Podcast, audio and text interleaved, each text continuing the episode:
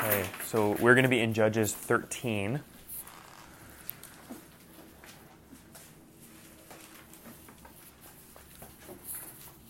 We'll just be picking up where we left off in Judges before we took our brief excursus into Haggai. I'm just going to be reading all of chapter 13 of Judges.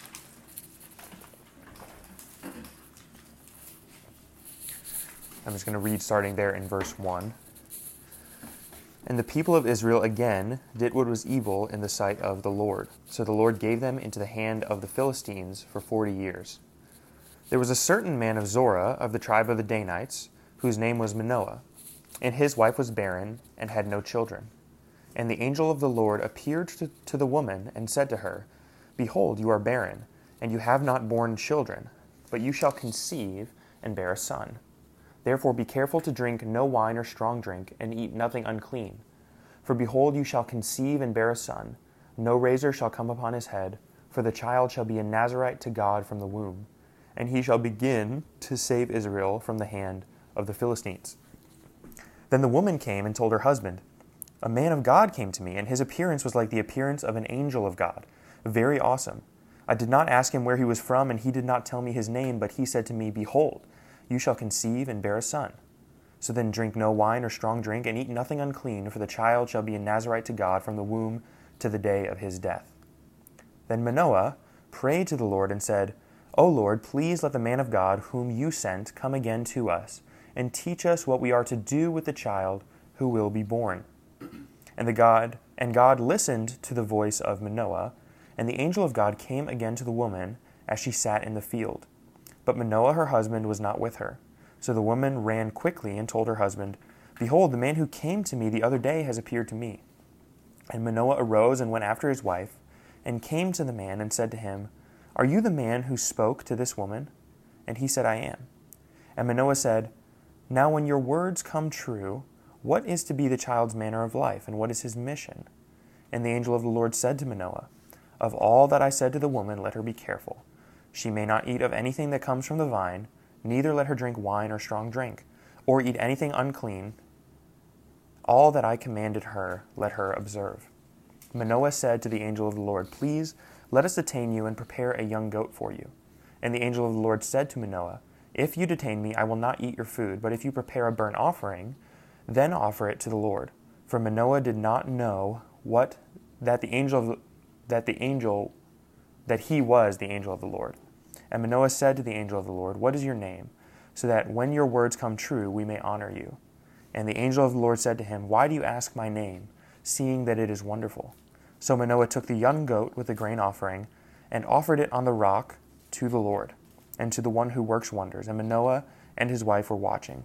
And when a flame went up toward heaven from the altar, the angel of the Lord went up in the flame of the altar. Now Manoah and his wife were watching, and they fell to their faces on the ground. The angel of the Lord appeared no more to Manoah and to his wife. Then Manoah knew that he was the angel of the Lord.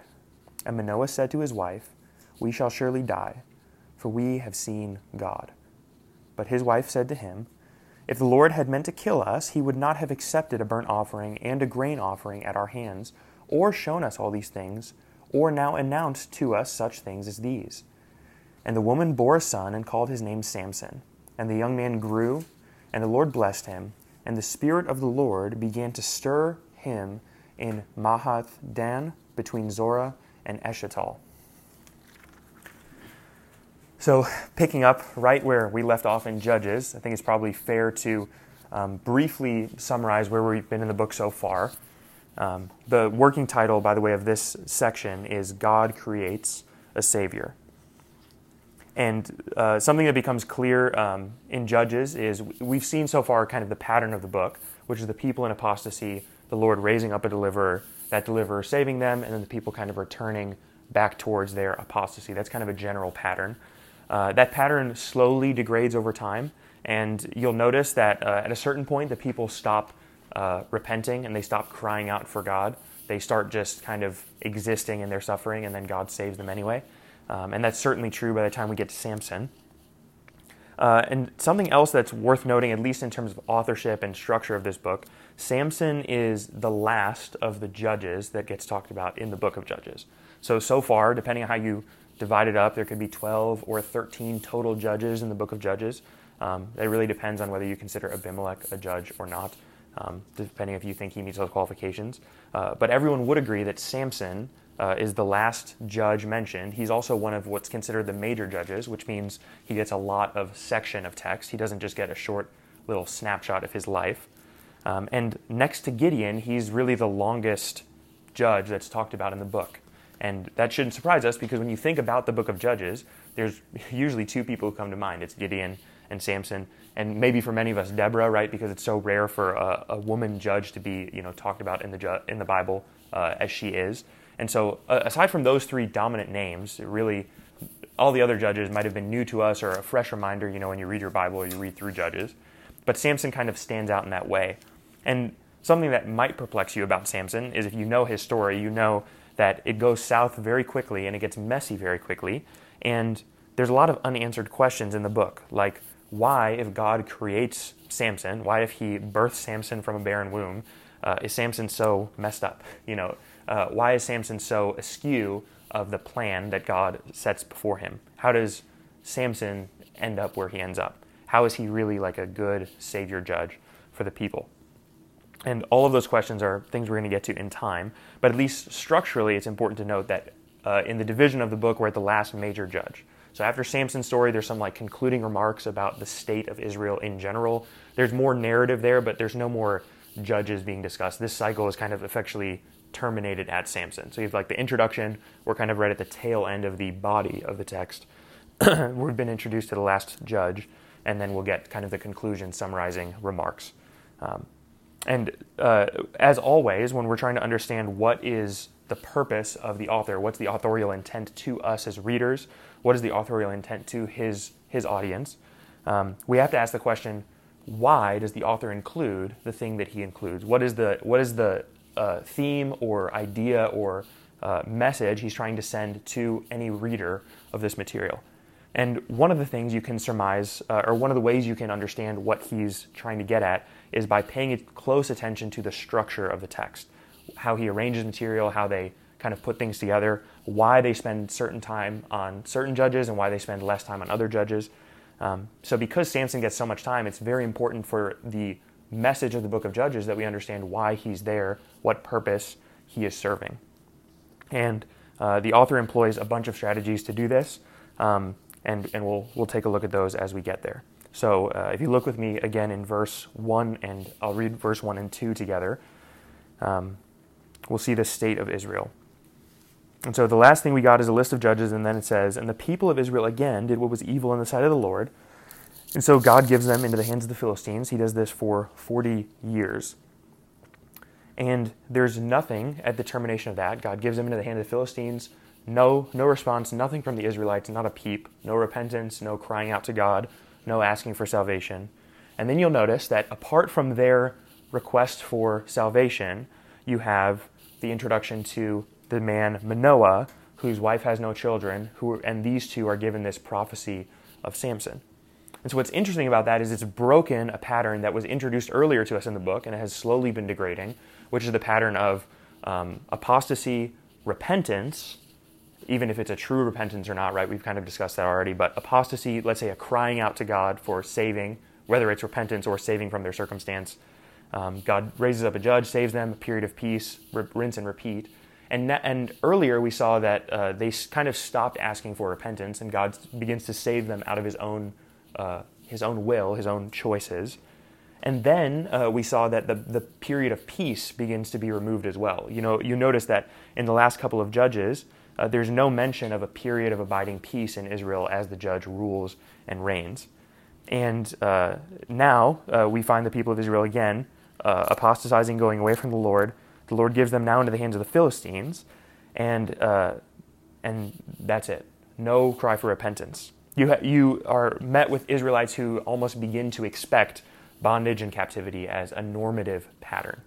And this would be a shock to us if we took th- chapter 13 and we put it right next to chapter 2 in the book of Judges, Uh, because in chapter 2, you know, we're kind of expecting still that the Israelites are going to be obedient to the command, conquest the promised land, that they're not going to tolerate being enslaved to the people of the land because they've been commissioned to go out and subdue and cultivate this land. And so, uh, if we put chapter 13 right next to chapter 2, we would see that sharp contrast, but almost like a gradient over time for you know a myriad of chapters, we've seen this erosion of the people giving up their command, giving up their dominion, and being enslaved, and now to the point where uh, you read that the people are enslaved to the Philistines. They don't even cry out for help anymore. They're just kind of okay with their situation. And that shouldn't surprise us because, you know, when we meet the Israelites in the time of Moses, enslaved to the Egyptians, they're kind of accepted of their lot. You know, they're, they're saying, you know, it's not a good life, you know, but it's an honest life. I'm, I'm happy with where I'm at. Um, and Moses, don't stir up trouble for us because we're, you know, we're okay here in under uh, Egyptian slavery. And we kind of see the people of Israel back into this position of bondage and slavery from an oppressing people group. And despite that absence of repentance, you notice that God moves and raises up a judge for the people. Um, and he doesn't do so out of any of the existing uh, people that are alive, as it were, in this time. And that's something, another pattern break that you'll see in this account in Judges. Um, previously in the Judges, we've seen, we've been introduced to a judge that's alive and that God meets the judge face to face, tells them to save the people. That judge who's living goes and rescues the people, and peace is restored. This is the first time in the book of Judges we meet a judge before the judge is even around. This is the first time we're introduced to the parents of a judge who will then have the judge, and they haven't even had him yet. In fact, they're barren, they don't have any children right now. And it's in that situation that another pattern break has occurred to cue us into something important that we should pay attention to. Uh, it's, it's interesting the um, the motif of uh, barren women in Scripture is a motif that's worth paying attention to, and um, it's it's something that you know if you were to look through the pages of the text, an earlier author like Moses, when he's writing the Torah, introduces us to this idea that the women in the line of promise, in the lineage of the promised seed of God, tend to struggle with barrenness. Almost all of them. You have Sarah who struggles with barrenness until finally she has Isaac. You have Isaac's wife, who's Rebecca, who struggles with barrenness until she has Jacob and Esau. And then Jacob's wife, uh, not Leah, but Rachel, struggles with bar- barrenness until she has Joseph. So long periods of time of barrenness following into that lineage of the promised child who is to come, the promised seed. And that barrenness motif, the author of Judges would have had access to. So he's cueing us into something that we ought to pay attention to as well, which is all the other judges that we've seen so far, there's been no mention of their heritage, their parents, if their, if their mother was barren or not. But in the case of Samson, you have this cueing into this woman, uh, she's, she's barren before this point in time. And that's important. I want, I want you to keep that idea in your mind because we're going to talk about that again uh, at the end of this chapter when we ask the question why is this whole section included? So you see that the angel shows up uh, to her and he says, Behold, you are barren, you have not borne children and this is in verse 3 but you shall conceive and bear a son. And that's uh, a, that promise, that promise to bear a son, uh, is God uh, not taking a judge out of the existing populace, but literally from nothing, from, from no person existing, from a barren womb, creating a judge who's going to save the people. And that's another pattern break in the book of Judges. Another new kind of judge is raised up, a kind of anticipation for who this judge is going to be. This judge is going to be raised up from a barren womb, and he is prophesied over. And in verse 5, we, we see that his life uh, is to be a Nazarene who's set apart for, for God from the womb, and he shall begin to save Israel from the hand of the Philistines. And this, uh, this takes place uh, kind of now back into the normal pattern of the book of Judges, where you have a judge who's told that they're going to rescue the people, um, and they're going to deliver the people from the hand of that oppressing group uh, hopefully lead them back towards faithfulness uh, towards God. Um, and so in this case, you have the angel prophesying to the woman and telling her what it is to be. And, uh, and then the woman, uh, you know, she's not there with her husband. He's just appeared to her randomly. He disappears. Um, and then she runs in verse 6 and she goes to her husband and she tells him uh, exactly the same thing that the angel told her. And if you want to compare notes on those two accounts, you can. But she tells, she tells her husband the same thing that the angel told her uh, that this son is going to save Israel from the hand of the Philistines. Uh, he's to be a Nazarite for God. Then Manoah, who's met with this kind of strange prophecy, uh, prays to the Lord. And he, he cries out and he says, O Lord, please let the man of God whom you sent come again to us and teach us what we are to do with the child. And God doesn't need to listen to Manoah. Uh, he's already given uh, Manoah's wife, who, by the way, whose name is never mentioned uh, in this text, uh, she's already been given the instructions. Uh, she's told Manoah the instructions. And so, and, and then Manoah prays. It's not an irrational prayer, right, to ask for further clarification on what's to come. You know, if your wife's barren and uh, Israel's oppressed, it's, it's big news that your barren wife is going to bear the child that's going to deliver the people of Israel. That's, that's kind of a shocker. And so Manoah prays and says, uh, Lord, uh, please send this man again and give us instructions on what he is to do. And notice in verse 9, God listens to the voice of Manoah, and the angel comes again to the woman as she sat in the field, but Manoah is not with her again. And then the woman runs and grabs Manoah and, and pulls him in, and then they all sit down together and, and talk about what's this child going to be like. But it's interesting to note, uh, even in Israel's apostasy, even in their enslavement, as it were, to the Philistines for 40 years, God's still listening to personal prayers from his people. He's still paying attention. And more than that, he's, he's actually sensitive and responsive to these prayers. Now, that's significant for a whole host of reasons, but it, it's, it's never a, a thing that we should skip over in Scripture when God responds to a prayer, listens to a prayer, and that's, that's explicitly mentioned in the text of Scripture. Um, I think when we think about God, and his response to us in prayer is almost like an assumed thing as Christians. You know, we grow up familiar with it, almost maybe indignant that God doesn't respond in the way we think he should respond. And we don't uh, really think about how significant it is that the God of all the universe listens very carefully to his rather rebellious and fickle children and gives them the time of day to listen to their prayers, and more than that, to actually move and respond in accordance with things that they pray for.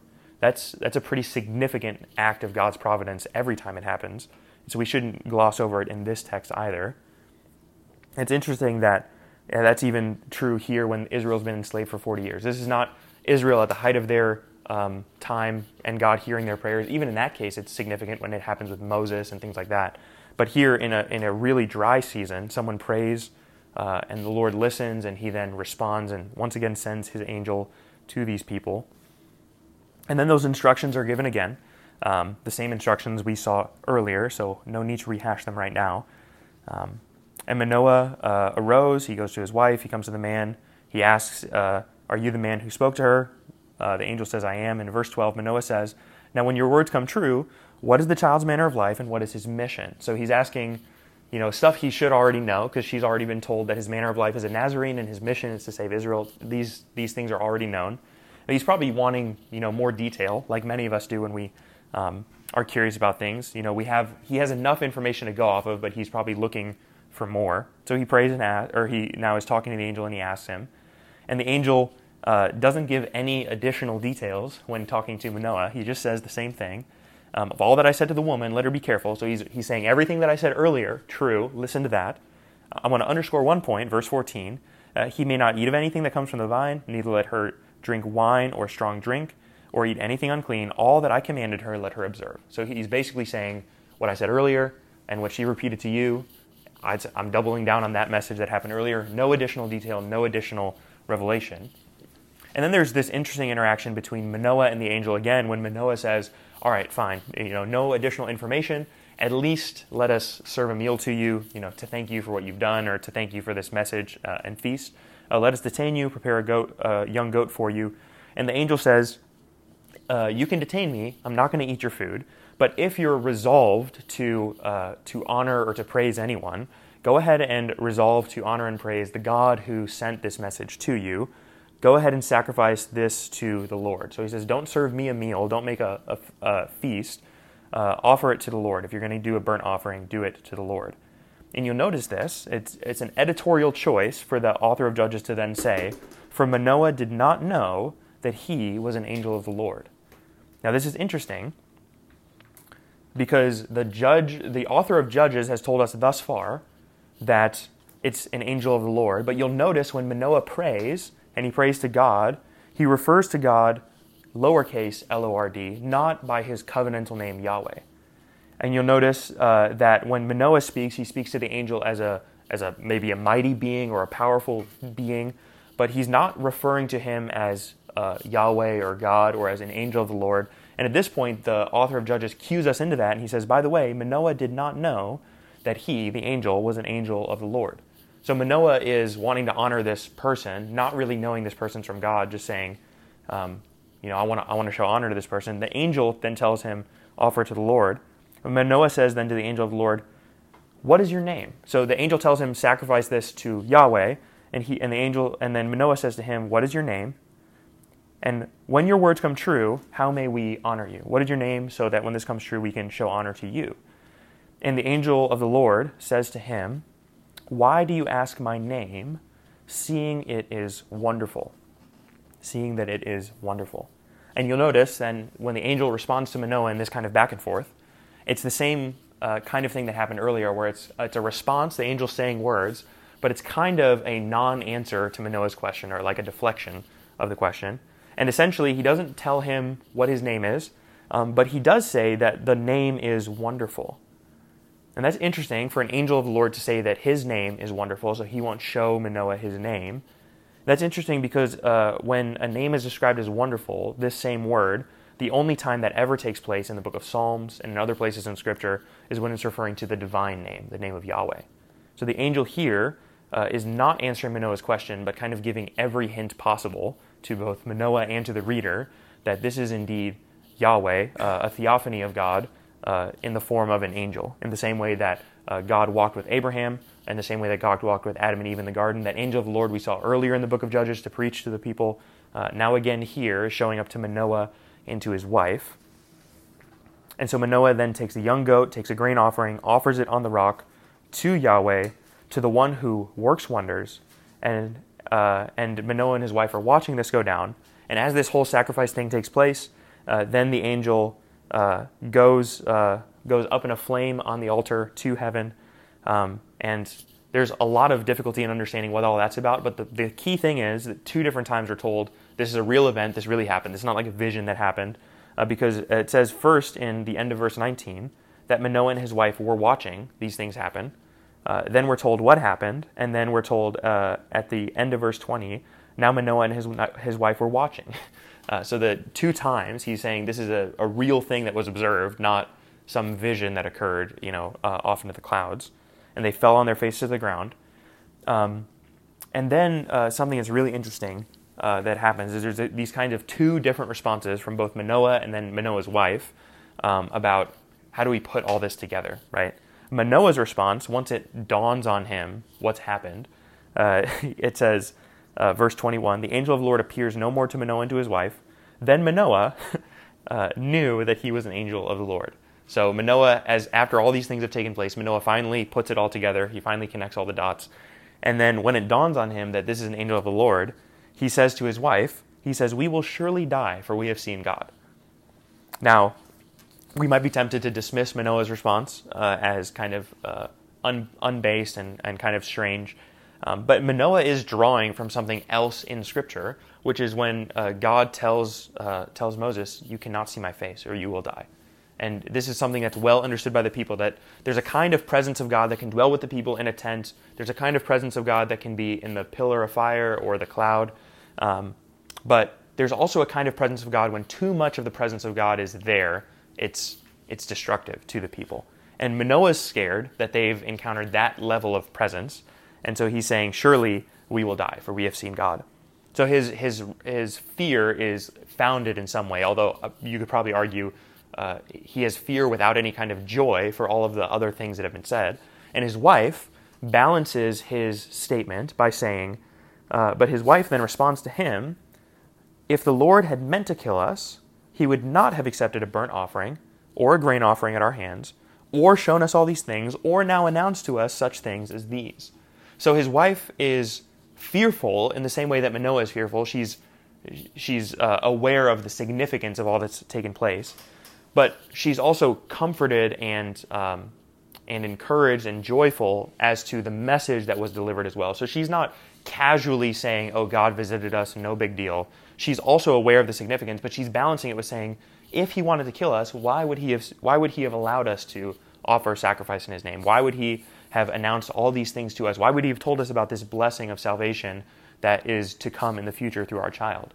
You know, she so she has arguably the more balanced perspective in this sense because she's she's putting all the evidence together, right? She's putting together both the presence of the angel um, and who the angel is, as well as the good news that the angel has delivered. And, uh, and that uh, is something that is kind of the last time we hear from both Manoah, uh, or it's certainly the last time we hear uh, from Manoah's wife. Manoah kind of takes uh, place later again in the text.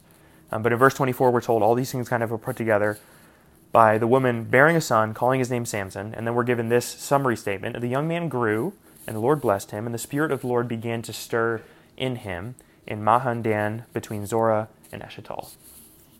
So now we can sufficiently ask the question, uh, you know, going through that account together, why does the author of Judges include this uh, infancy narrative of Samson in this text? Why does Samson break the pattern and why are we told about his background, his prophecy of his birth, all these, all these kinds of things? Why is all that included? Well, I mentioned earlier that that pattern of barrenness is important to pay attention to because when, when authors in Scripture write, they're paying attention to the Scripture that comes before them when they write, and they're building upon that Scripture as they write, and later authors kind of copy that same pattern as they write as well.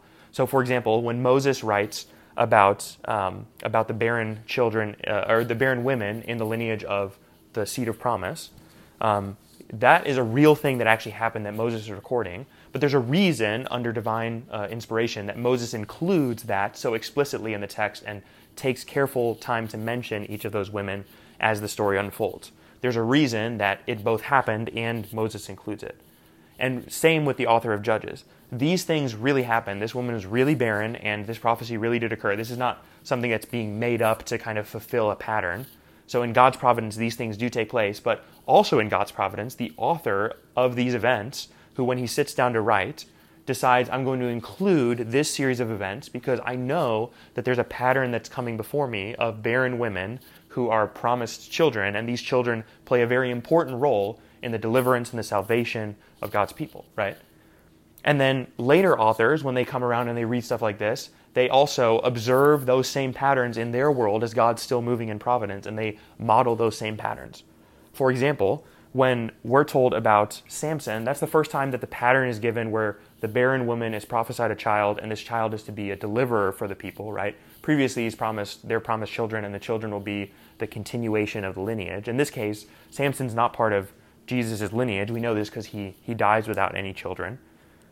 But Samson does essentially uh, inaugurate a certain kind of pattern that we'll see carried on later. In fact, in the book of 1 Samuel, the author of 1 Samuel is writing and notices this same kind of pattern, and he writes about Hannah, the barren woman who prays and who gets a visitation from an angel, and the angel answers her prayer and says, You will bear a son, he will be a Nazarite set apart, and he will be used to save the people from their current predicament, enslavement to this oppressing people. They're going to, he's going to uh, in some way bring about the restoration of the Israelites.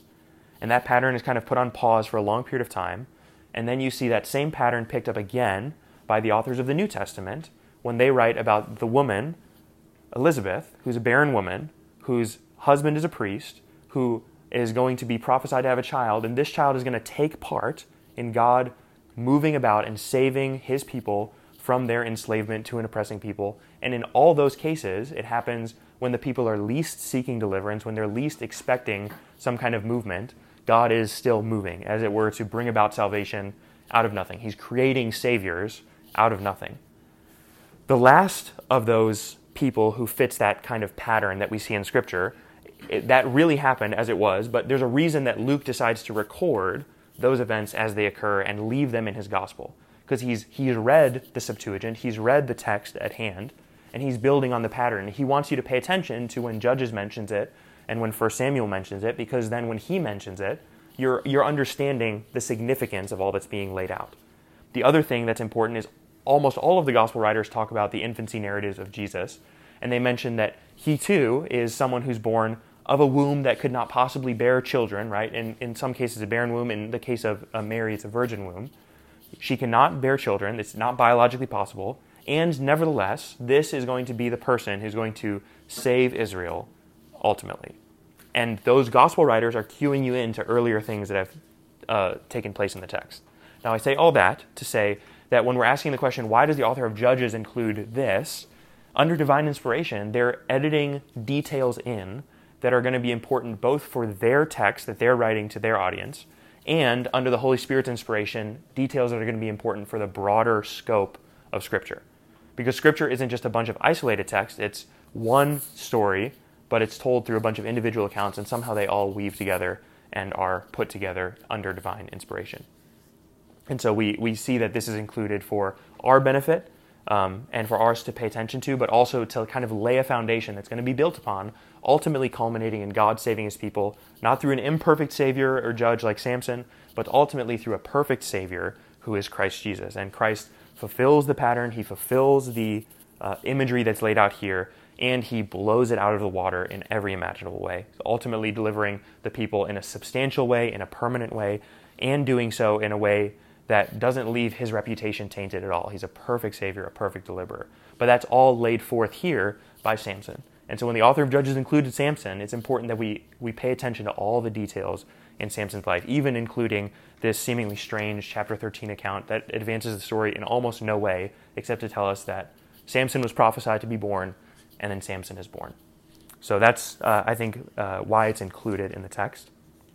Uh, let me just pray, and then we can move on to some discussion over chapter 13 as well. Father, we uh, thank you so much for your word and your uh, beautifully um, written account of all that you've done to save us. Lord, we're reminded of your providence, your um, divine superintendence of all things, covering uh, events and patterns, and even the authors who write about those events and those, those things taking place. Lord, we give us hearts that are sensitive uh, to pay attention to all of the different pieces uh, that take place in this narrative. Um, help us to reflect on those and, and, benefit from them in some way. Um, help us to grow our affection and our heart for you as a result of reading your word as well. Would you grow um, our affection for you? Um, help us to love you more um, in response to your word. We pray all this in your name. Amen.